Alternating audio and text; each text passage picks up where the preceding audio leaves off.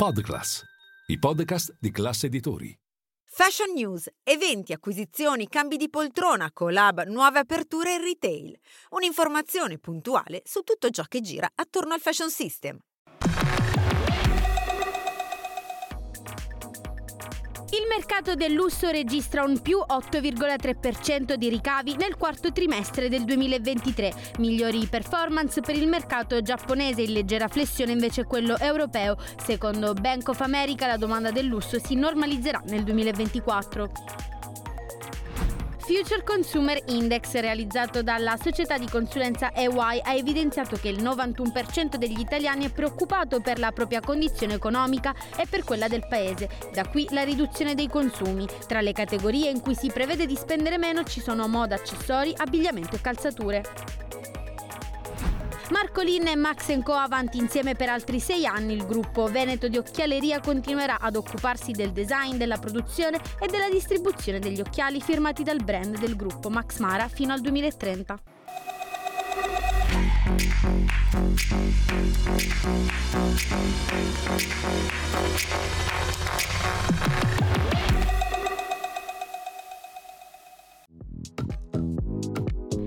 Mercato del lusso registra un più 8,3% di ricavi nel quarto trimestre del 2023, con un lieve rallentamento del tasso di crescita annuale composto a 4 anni al 13%. Il Giappone è stata la regione in più rapida crescita con un più 19% anno su anno, seguita dall'Asia con un più 14% anno su anno. Gli americani sono migliorati su base annua con un più 8% nel quarto trimestre rispetto al più 3% nel terzo trimestre, mentre l'Europa ha rallentato aumentato al più 3% su base annua nel quarto trimestre dal più 6 del terzo trimestre. Secondo Bank of America la domanda del lusso si normalizzerà nel 2024, il che probabilmente si tradurrà in una continua pressione sui margini. Nonostante un certo sollievo dato dal trend del quarto trimestre 2023 non cambia la narrazione sul rallentamento del 2024, frenata dovuta principalmente alla ridotta domanda da parte di americani ed europei.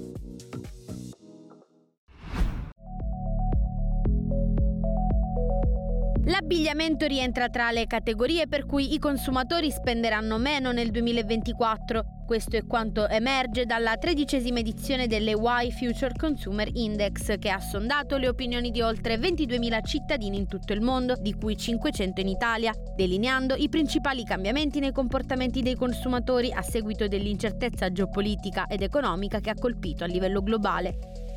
Il 91% degli italiani è preoccupato per la propria condizione economica e l'81% in maniera più ampia per l'economia del paese.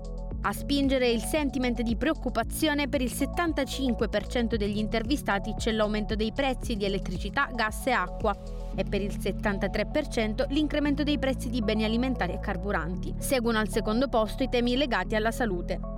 I consumatori rimangono però resilienti di fronte all'inflazione, il sentimento generale è in lieve peggioramento rispetto a tre mesi fa, mentre le aspettative per il futuro sono molto negative. Molti stanno riducendo le spese, stanno diventando più esigenti rispetto a ciò di cui hanno bisogno. Il 76% degli intervistati sarà più cauto riguardo alle spese e oltre il 38% degli italiani pianifica di trascorrere più tempo a casa in futuro in ottica di risparmio. L'analisi riporta che il 66% degli intervistati prevede di spendere meno per gli accessori moda, poi abbigliamento e calzature per il 53%, seguono giocattoli e gadget con il 49%, elettronica di consumo al 48% e anche bellezza e cosmesi al 47%.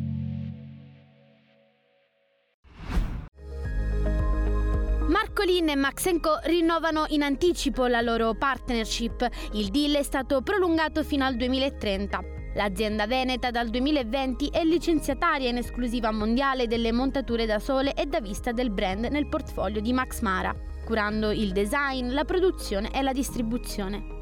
Nell'ultimo mese Marcolin ha siglato diversi rinnovi con Zegni e Pucci fino al 2030 e poi con GCDS fino al 2028 e recentemente ha annunciato che si occuperà del debutto di Christian Louboutin nel segmento dell'eyewear.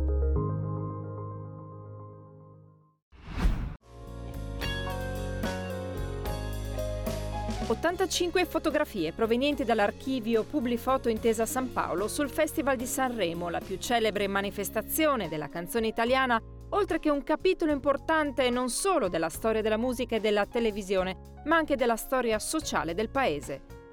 A Torino, le Gallerie d'Italia del Museo d'Intesa San Paolo rendono così omaggio a quell'Italia in bianco e nero che ha fretta di dimenticare la guerra e la povertà, affidando alle canzoni di un festival agli esordi una ritrovata spensieratezza. Perché abbiamo scelto questo periodo? Perché è quello eh, di cui esistono meno testimonianze visive.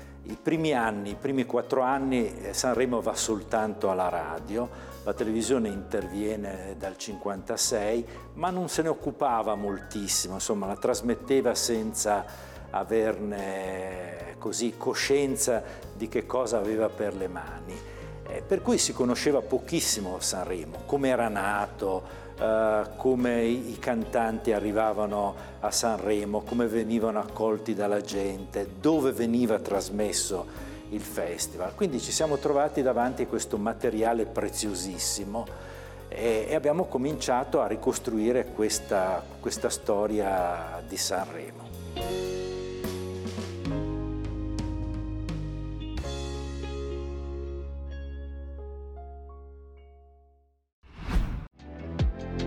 Quanto vale il settore del beauty? Per la prima volta un gruppo di aziende tra le più rinomate del comparto bellezza, profumo e cura della persona si sono riunite a Bruxelles per il lancio della Value of Beauty Alliance e per dare una risposta a questa domanda.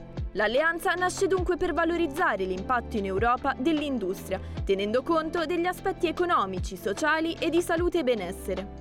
Proprio su questi tre pilastri si basa il report pubblicato dalla Value of Beauty Alliance. Riguardo all'economia e l'innovazione, l'industria europea dei cosmetici apporta un fatturato di 74,1 miliardi di euro, con una previsione di superare i 100 miliardi entro il 2027. Nel suo ruolo sociale e culturale, il settore si sta costantemente reinventando, introducendo l'idea di bellezza inclusiva, mentre dal punto di vista della salute la cosmetica è un attore centrale nel contribuire alla prevenzione di alcune malattie della pelle.